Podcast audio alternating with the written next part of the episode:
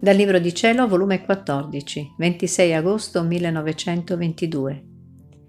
Le verità, per quanto più si pensano, si leggono, spandono di più il loro profumo.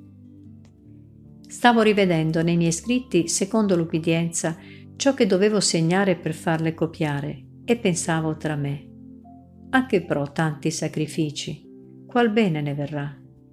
E mentre ciò pensavo e facevo, il benedetto Gesù mi ha preso la mano fra le sue e stringendola forte mi ha detto, Figlia mia, come il fiore toccato spande con più intensità il suo profumo, tanto che se non è toccato sembra che non contiene tanto profumo e l'aria non resta imbalsamata da quell'odore. Così le mie verità.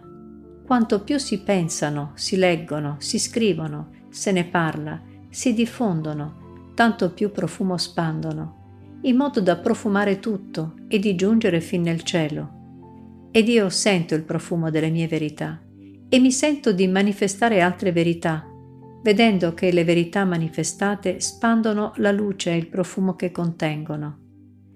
Invece non toccate le mie verità, il profumo e la luce restano come compressi e non si spandono il bene e l'utile che contengono le mie verità resta senza effetto.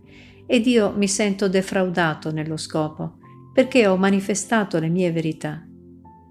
Sicché, se non ci fosse altro che farmi sentire il profumo delle mie parole per rendermi contento, dovresti essere felice di farne il sacrificio.